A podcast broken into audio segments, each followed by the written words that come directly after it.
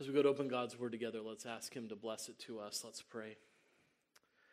Heavenly Father, on earth, your Son reminded us of your truth that it is written, Man shall not live by bread alone, but by every word that comes from the mouth of God. So we pray that you would feed us now with your word incarnate, our Lord Jesus Christ, and give us life in him. For we pray in his name. Amen. Please be seated. And please turn with me in God's Word to the book of Job, chapter 33. Job chapter 33. We want to think about this passage in light of what the Catechism has to teach us about Christ, our mediator. So, Job chapter 33, we'll read the whole chapter together and meditate on it. You can see by the title in most of our Bibles that this is part of Elihu's speech to Job uh, Job's youngest friend who's waited for the wisdom of others before speaking. And this is in the middle of his speech to Job in chapter 33. So let's pay careful attention, for this is God's own word. But now hear my speech, O Job, and listen to all my words. Behold, I open my mouth, the tongue in my mouth speaks. My words declare the uprightness of my heart, and what my lips know they speak sincerely. The Spirit of God has made me, and the breath of the Almighty gives me life. Answer me if you can. Set your words in order before me. Take your stand. Behold, I am toward, toward God as you are. I too was pinched off from a piece of clay. Behold, no fear of me need terrify you. My pressure will not be heavy upon you. Surely you have spoken in my ears and have heard the sound of your words and I have heard the sound of your words. You say, I am pure, without transgression, I am clean, and there is no iniquity in me. Behold, he finds occasions against me and counts me as his enemy. He puts my feet in the stocks and watches all my paths. Behold, in this you are not right. I will answer you, for God is greater than man. Why do you contend against him, saying, He will answer none of man's words? For God speaks in one way and in two, though man does not perceive it. In a dream, in a vision of the night, when deep sleep falls on men while they slumber on their beds. Then he opens the ears of men and terrifies them with warnings, that he may turn man aside from his deed and conceal pride from a man. He keeps back his soul from the pit and his life from perishing by the sword. Man is also rebuked with pain on his bed and with continual strife in his bones, so that his life loathes bread and his appetite the choicest food. His flesh is so wasted away that it cannot be seen, and his bones that were not seen stick out. His soul draws near the pit, and his life to those who bring death.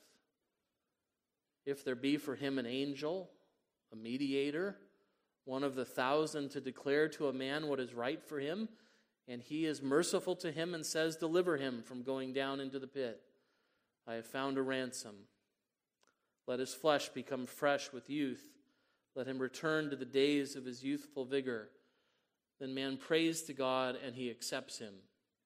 He sees his face with a shout of joy and he restores to man his righteousness. He sings before men and says, I sinned and perverted what was right, and it was not repaid to me. He has redeemed my soul from going down into the pit, and my life shall look upon the light. Behold, God does all these things twice, three times with a man to bring back his soul from the pit, that he may be lighted with the light of life. Pay attention, O Job. Listen to me. Be silent, and I will speak. If you have any words, answer me. Speak, for I desire to justify you. If not, listen to me. Be silent and I will teach you wisdom.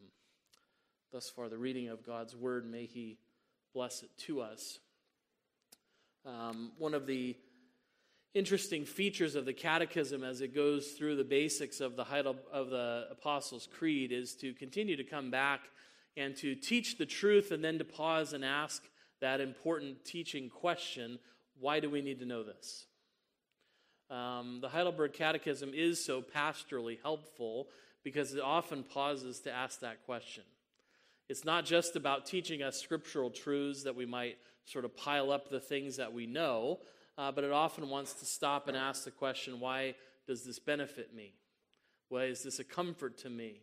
Why is this useful for me to know? Um, if we want to put it in another way, we might say the Catechism often will teach us the what of scriptural truth and then ask, so what? Um, sometimes children do this in class, don't they? They ask, what am I ever going to use this for? Why do I need to learn this? And the Catechism is often helpful to us by saying, this is why you need to learn this uh, for your comfort, for your benefit. Um, and that's what we have in Lord's Day 14 of the Catechism as it talks about uh, why it's important that we confess about what we confess about the holy uh, conception and birth of Christ in the Apostles' Creed. Um, what do we confess? What is the scriptural truth being taught in Lord's Day 14? Well, question 35 is teaching us about the true divinity and the true humanity of our Lord Jesus Christ. Um, we read that the eternal Son of God, who is and remains true and eternal God, took to himself, through the working of the Holy Spirit, from the flesh and blood of the Virgin Mary, a true human nature, so that he might also become David's true descendant, like his brothers in all things except for sin. That's a rich scriptural truth about who Jesus is, that he is and remains the divine second person of the Trinity, but at his incarnation takes on himself a true human nature. That the human nature he takes on is holy because of the overshadowing work of the Holy Spirit in bringing forth his conception, but he's a true human being because he draws his humanity, his flesh and blood, from his mother Mary. And so this is bringing all together the important scriptural truth of who Jesus is. Uh, Reverend Tedrick said this morning that the, the point of all theology is to be clear. Um, sometimes that's not always how we think of it. We have a fancy word for this, having the two natures of Christ united in one person. We call that the hypostatic union. I'm not sure if that makes it more clear for you or not. Um, but what we simply are saying is that in the one person, Jesus, are these two natures, both human and righteous and divine. Um, and that's who Jesus is as he comes into the world.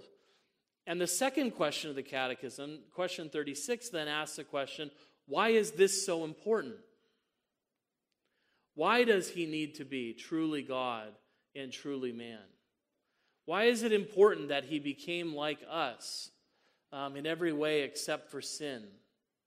Why is it important that we confess this? What is the benefit of that truth to us? I notice the Catechism says, How does this benefit you? He is our mediator. And in God's sight, He covers with His innocence and perfect holiness my sin in which I was conceived. It's this reality of Christ that makes Him a fit mediator. Um, and this is the solution that God has found to give us the kind of mediator that we need, uh, the kind of mediator that will benefit us, one who is truly human, but also truly God. Um, and it's really in the book of Job that we can see something of this struggle to find a mediator. And it's in the book of Job that we see something of the kind of mediator that's needed. And that's why I wanted for us to turn to the book of Job and think about uh, the mediatorial work of Christ as we see it um, playing out in this book. Because it's really in Job and in his discussions with his friends uh, that we see first the need for a mediator. Um, it comes to a clear uh, head in the book of Job why there is a need for a mediator. And then we understand clearly what the work of the mediator is uh, through these conversations. And then finally, the provision of a mediator, the mediator they were looking for that has been provided for God's people in Jesus Christ. That's why we want to think about this tonight the need for a mediator, the work of the mediator, and the provision of a mediator. Uh, we don't have all the, the time in the world tonight to explore even all the riches of chapter 33 as Elihu comes. But one of the things as Elihu comes last in speaking to Job, there's all these chapters of things that happen. This is the benefit of a seminary education. You can stand up and say, chapter 33 comes after 32 other chapters.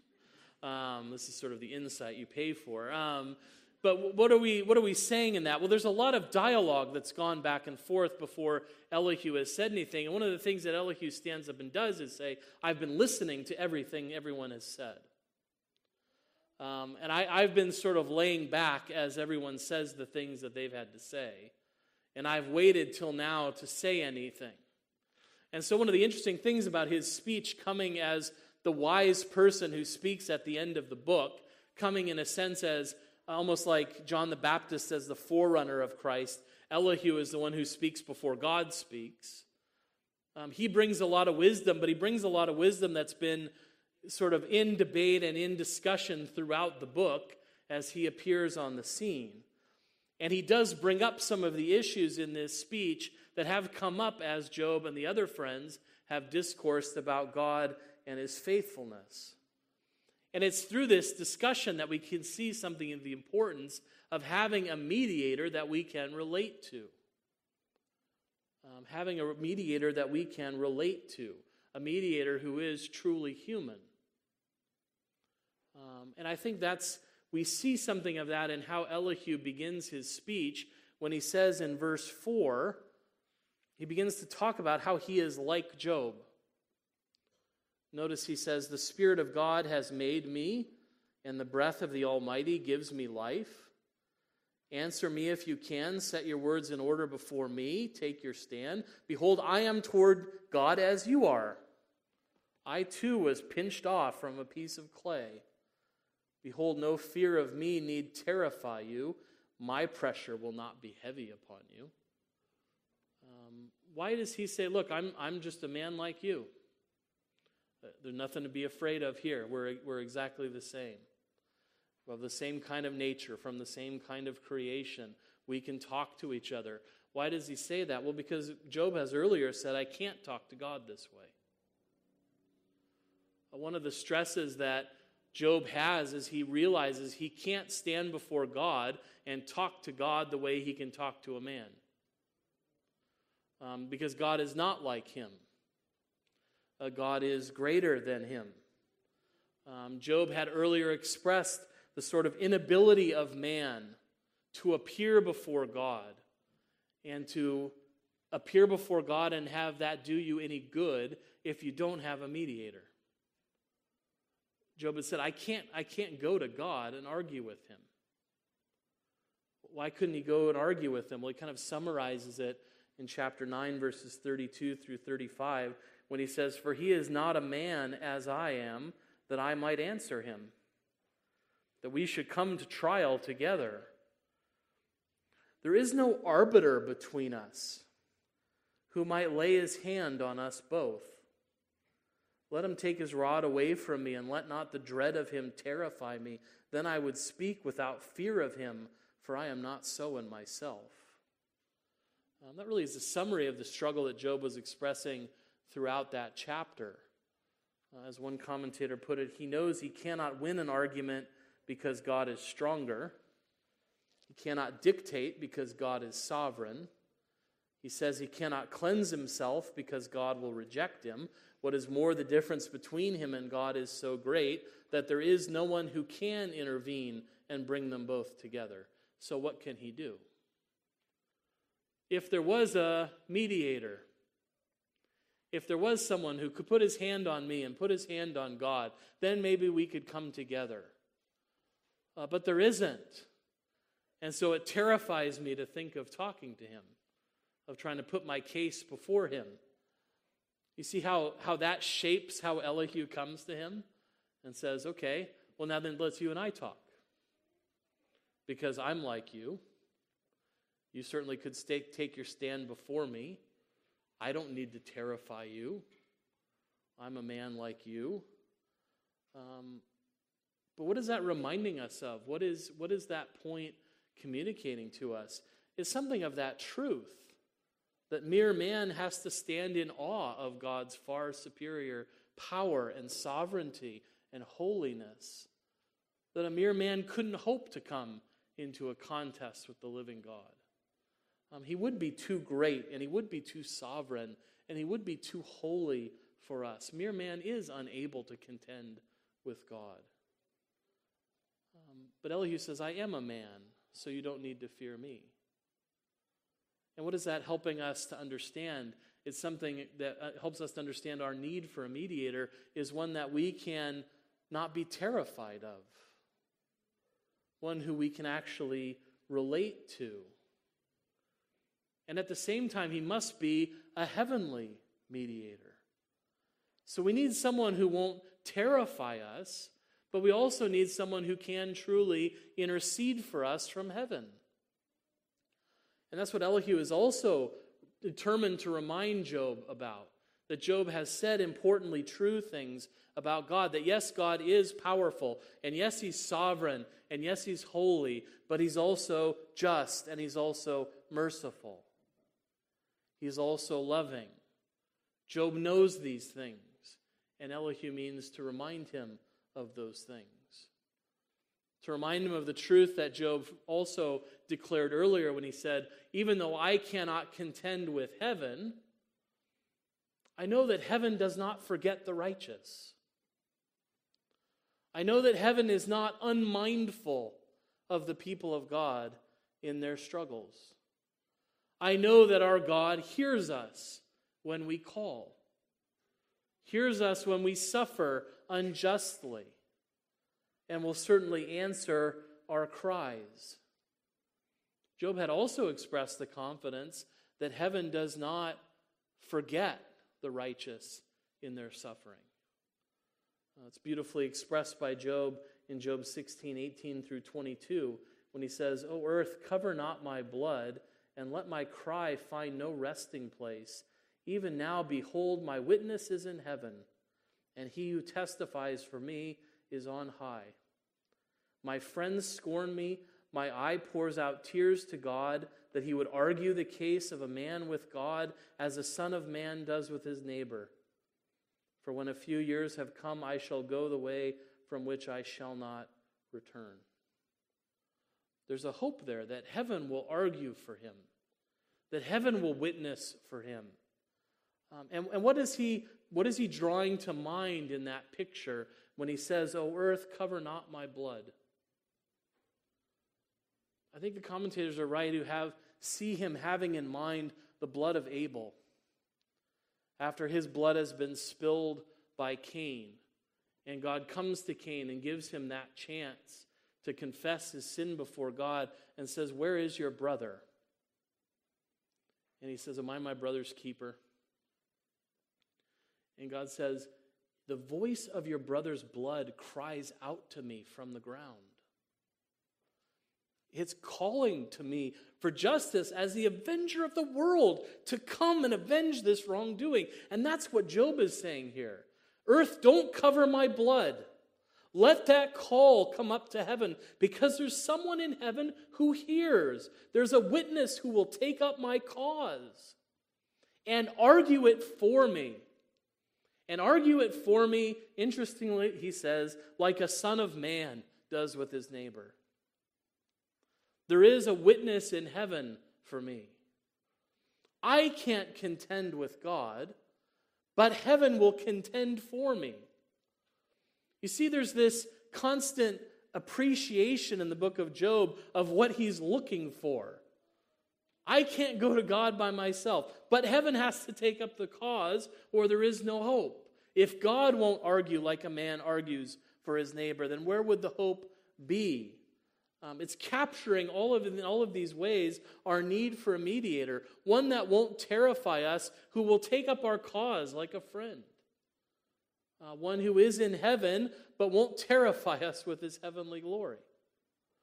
You see how this begins to narrow the kind of person you're looking for, the kind of arbiter or mediator that you're looking for. And Job is confident that there is this person who exists. One person, as a commentator said, who will lay his hand on Job and God and bring them together in a legal setting, an intercessor who pleads with God as a man pleads for his friend. And he goes on and says Job weeps imploring tears, desiring that what he has glimpsed may become reality, and that his, wit, wit, his witness may speak to God as one man does with another. What does Job need? What do we need?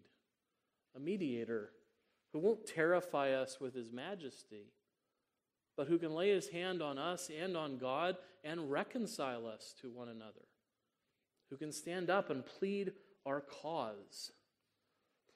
That's the need we have for a mediator who can do that work.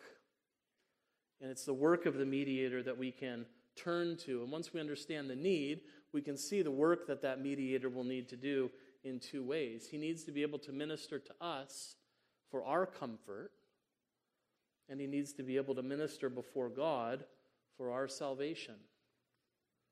Um, and one of the things that Elihu is doing and what he's saying to Job is that there are many ways in which God ministers to his people. You know, you've said, Job, that, that God is there, but he's not, not, not speaking, not talking to you. He said, You know, there are many ways that the Lord talks to his people. There are many ways that the Lord communicates his need, his, his word, and his will to his people.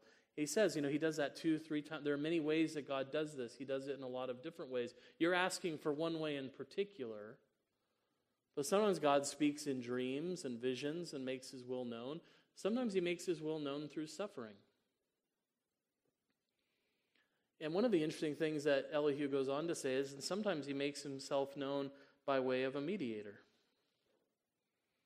Um, in verse 23, if there be for him an angel, a mediator, one of the thousand, to declare to man what is right for him, and he is merciful to him and says, Deliver him from going down to the pit, I have found a ransom.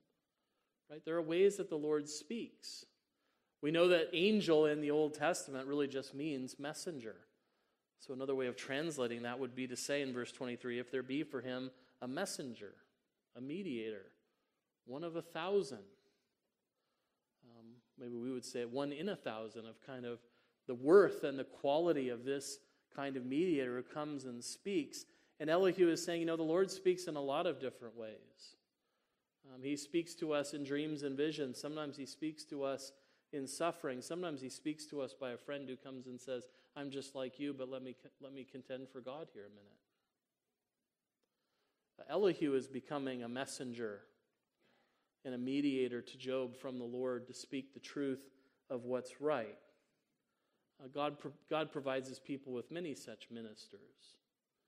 He's given us his word to remind us of, of what the righteous have to suffer in this life. God has sent prophets and minister and apostles and ministers to us throughout the ages. Ministers speak the word of God to us. We have many people who minister the word, declaring to a man what is right for him. But all of those ministers and messengers can declare the word, but what can they not do? They can't provide the ransom.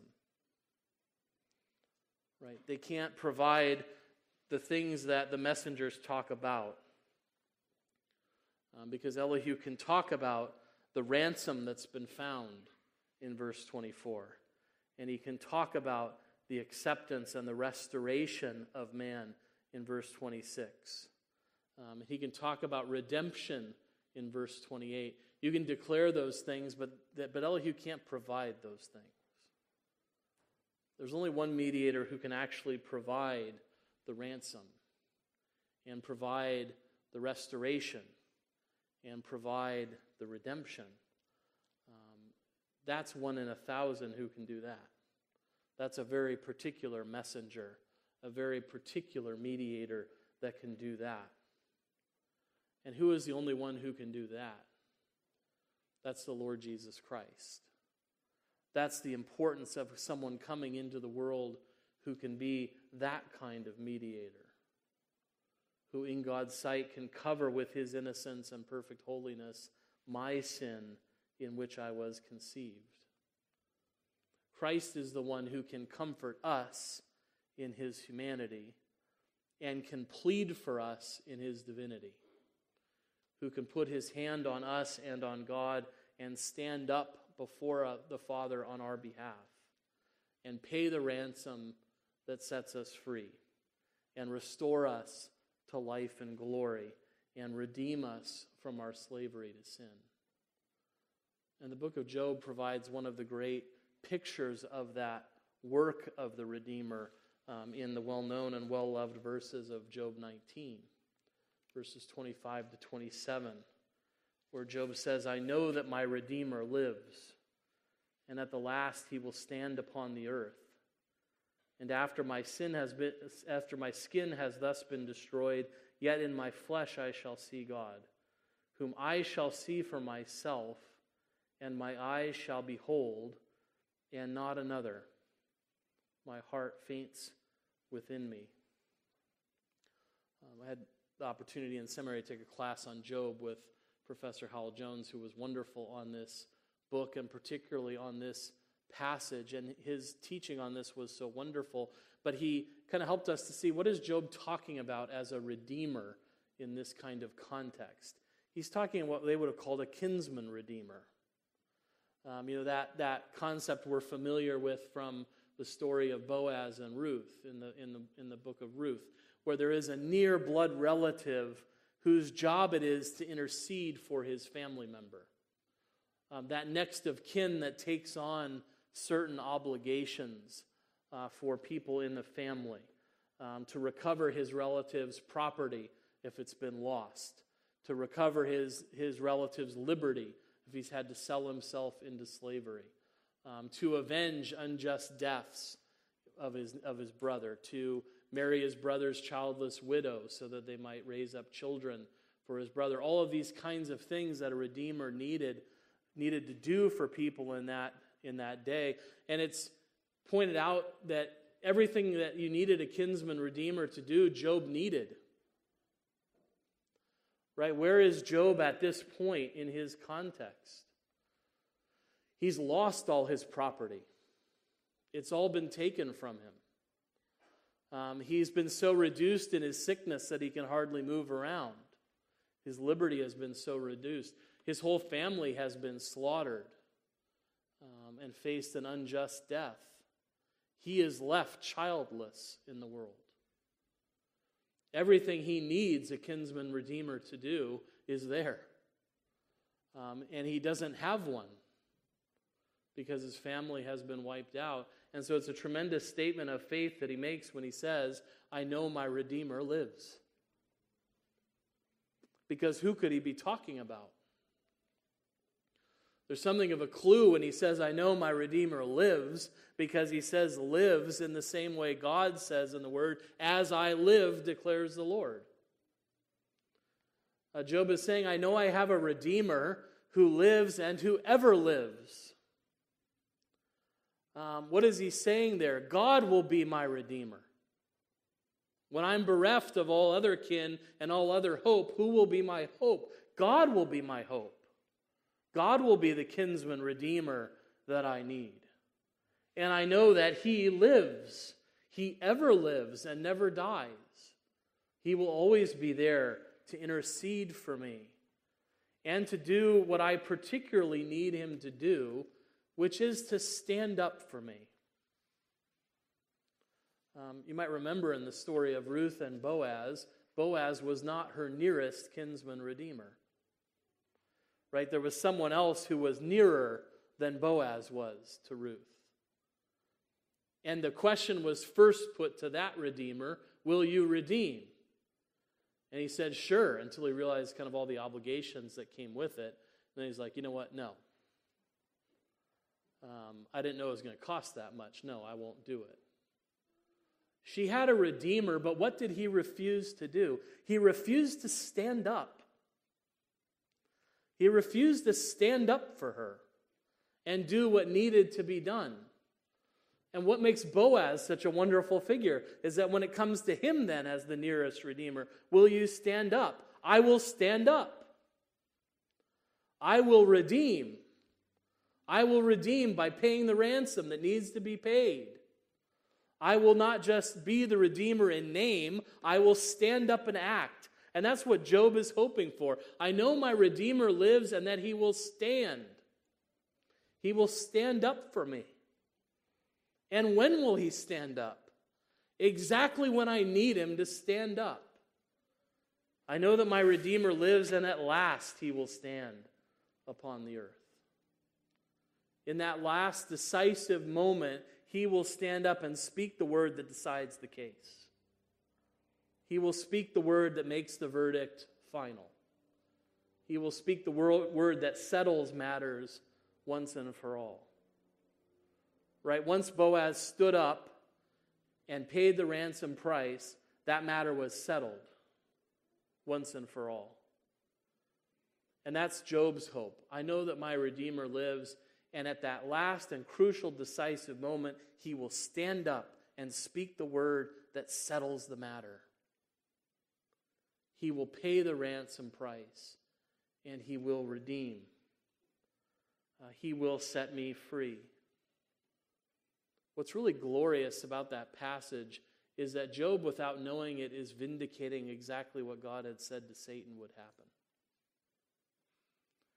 Because he said, Even though my skin is destroyed, I will see my Redeemer. Um, even though after my skin is stripped away from me, my eyes will see him. I will see him standing up for me, not another. My eyes will see him after my, my skin is, is flayed. And why is that so important? Because God said to Satan, Have you considered my, my servant Job? And what did, God, what did Satan say back to God?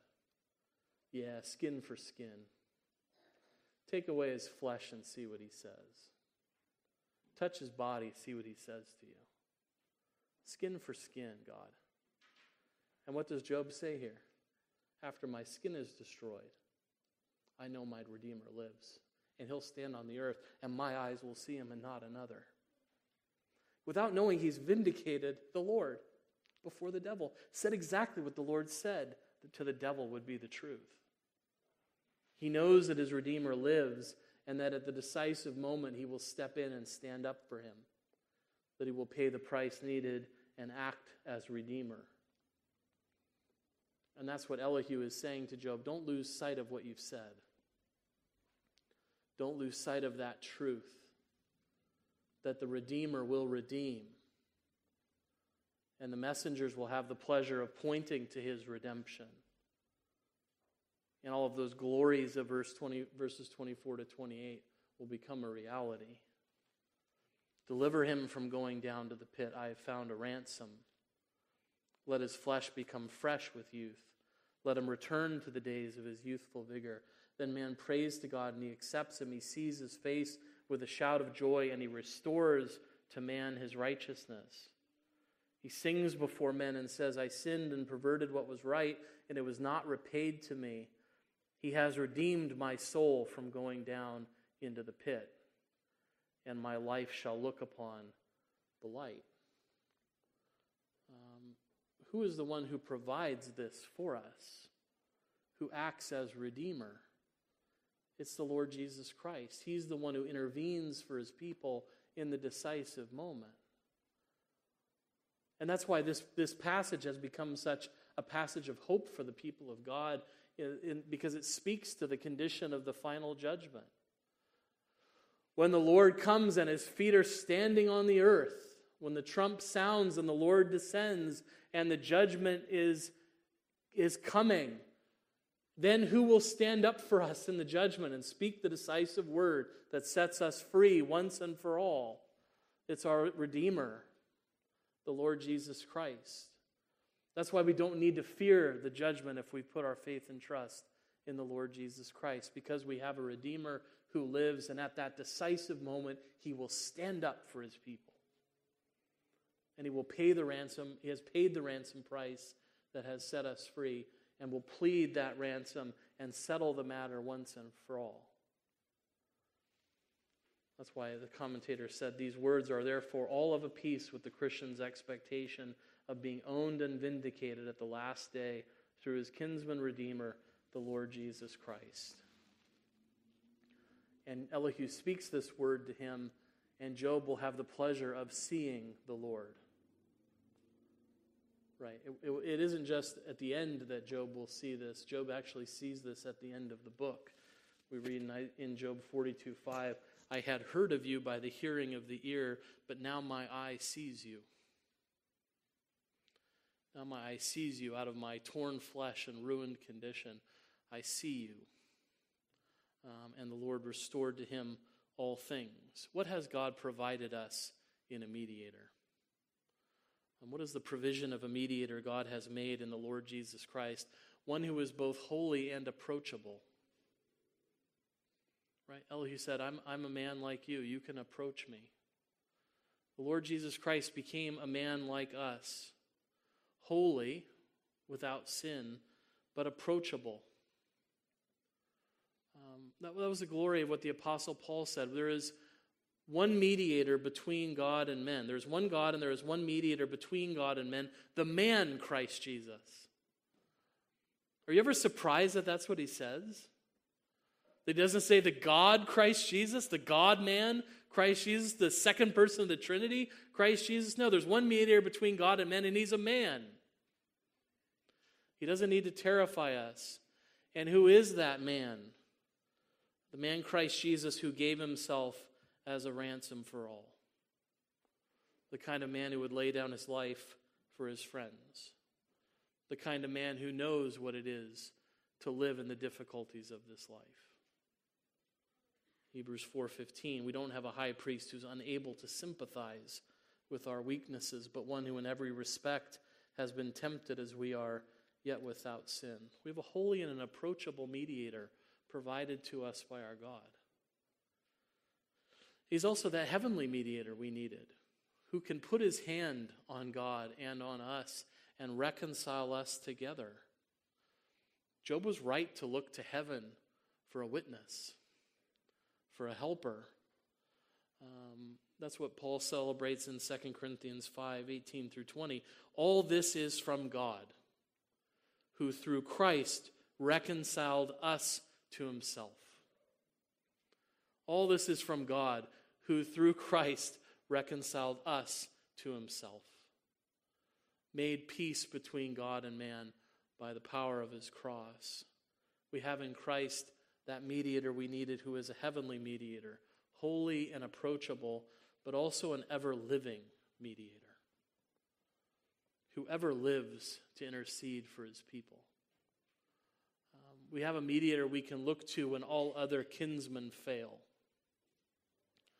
That was part of the reason we sang so many verses of Psalm 27 because it captures that when, when all the rest of my people fail me, God does not fail me. Um, our earthly families may fail us from time to time. God will not fail us. Um, we have the confidence that our Redeemer lives and has reconciled us to God by the sacrifice of the infinite value of his life on the cross who has taken up that life again, indestructible and incorruptible, so that he might ever live to intercede for us before his Father. Who will live, and when the trump sounds and the Lord descends, will be there to intercede for his people as he promised. And this good news is shared for our comfort. Um, what is the response to such good news? Well, in Job 19, it was, My heart faints within me. It's such good news. In chapter 33, how is it expressed? With prayer and singing and shouting for joy. As one person puts it, prayer for mercy brings the sight of God's favor, and that generates a shout of joy, which includes the realization that one has been spared the judgment due and has been shown undeserved mercy. Why is it important that Jesus came, true God and true man? What benefit is it to us? Well, Job 33 says, He is our deliverer, He is our ransom, He is our resurrection to youthful vigor. He is the reason our sin is not repaid to us. He redeems our souls from the pit. He is the reason our lives will look upon the light. Are those benefits? Are those benefits worth having? Are those benefits we could find anywhere else? than Christ, our mediator, true God and true man, the man Jesus Christ. To him be the glory forever and ever. Amen. Let's pray together. Father in heaven, we do thank you for the word of Job and for how he wrestles and looks to faith and, and struggles with his suffering to, to find the mediator he's looking for, and how all of these discussions and all of these conversations help to coalesce a picture for us of what the mediator Jesus Christ would be like when he came into the world. We thank you for providing us such a mediator who can minister to us for our comfort, sympathize with us in our weakness, and yet in his majesty and glory can put his hand on both you and us and bring us together and reconcile us to you by the ransom of himself. Thank you, Lord, for providing us such a kinsman redeemer, bringing us into your family that he might uh, be that relative that we need to provide us all that we need for body and soul. And help us always to look to him as our only hope, who will cover us with his innocence and perfect holiness and cover over our sin in which we were conceived. Thank you for him and bless us, for we pray in his name. Amen.